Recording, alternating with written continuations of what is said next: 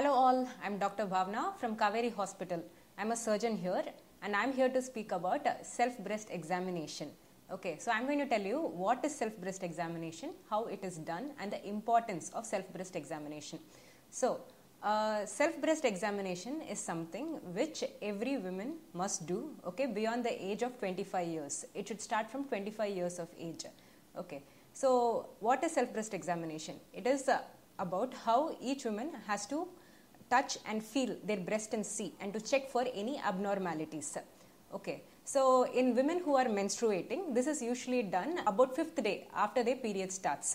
In uh, postmenopausal women, it can be done on any day. So just mark a day in your calendar and you have to do it every month on that particular day. So self-breast examination, how it is done. Okay, so self-breast examination is done by standing in front of the mirror with the hands on your hips. Okay, so you examine the position of both the breasts, the position of both the nipples, uh, and you check whether uh, the size of the breasts are equal uh, or they are equal in the position. After that, you check for any skin changes, uh, whether the skin is indrawn or there are any other scars or anything else is there in the skin over the breasts. Then next, we put our hands above the head and then we again check for any other changes in the skin and the position of the breast is seen. After that, we try to feel the breast. So, how do we feel the breast?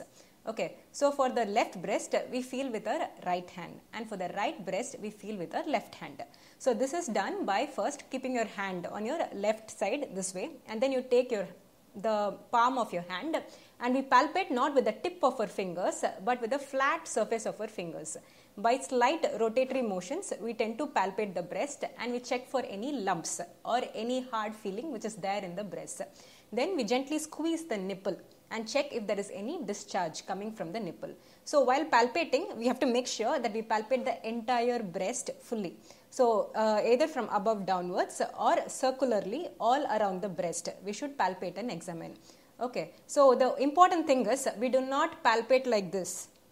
We palpate like this because when we palpate like this, when we hold the breast like this, everything feels like a lump.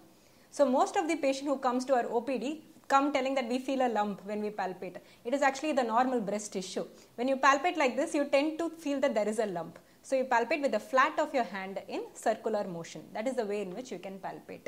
Similarly, for your right breast, you can palpate with your left hand, keeping your hand position this way. So this is how we do a self-breast examination. Self-breast examination can be done by the patient themselves, but uh, once in a year it has to be done by your doctor as well. When you come for a routine master health checkup, it has to be done by your doctor as well.